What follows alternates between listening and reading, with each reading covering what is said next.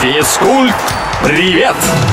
Физкульт, привет! С вами Илья Андреев на правильном новости спорта.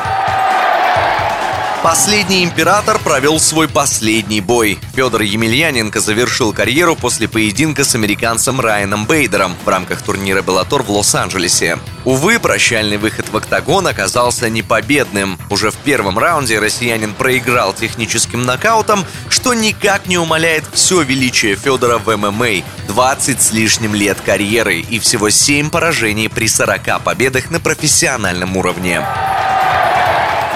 А вот Конор Макгрегор, несмотря на разные слухи, со смешанными единоборствами пока не завязывает и более того готовится к новому противостоянию. Правда, пройдет оно в рамках реалити-шоу от UFC, в котором ирландец станет наставником одной из команд, а в конце сезона выйдет на поединок с ментором второй команды. В рамках этой медийной истории Конору будет противостоять американец Майкл Чендлер. Дата боя пока не назначена.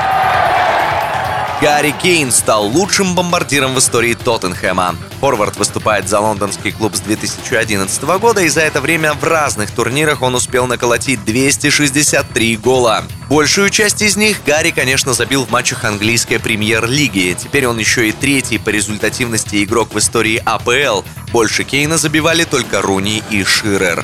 На этом у меня пока все. С вами был Илья Андреев. Услышимся на правильном радио. Физкульт, привет!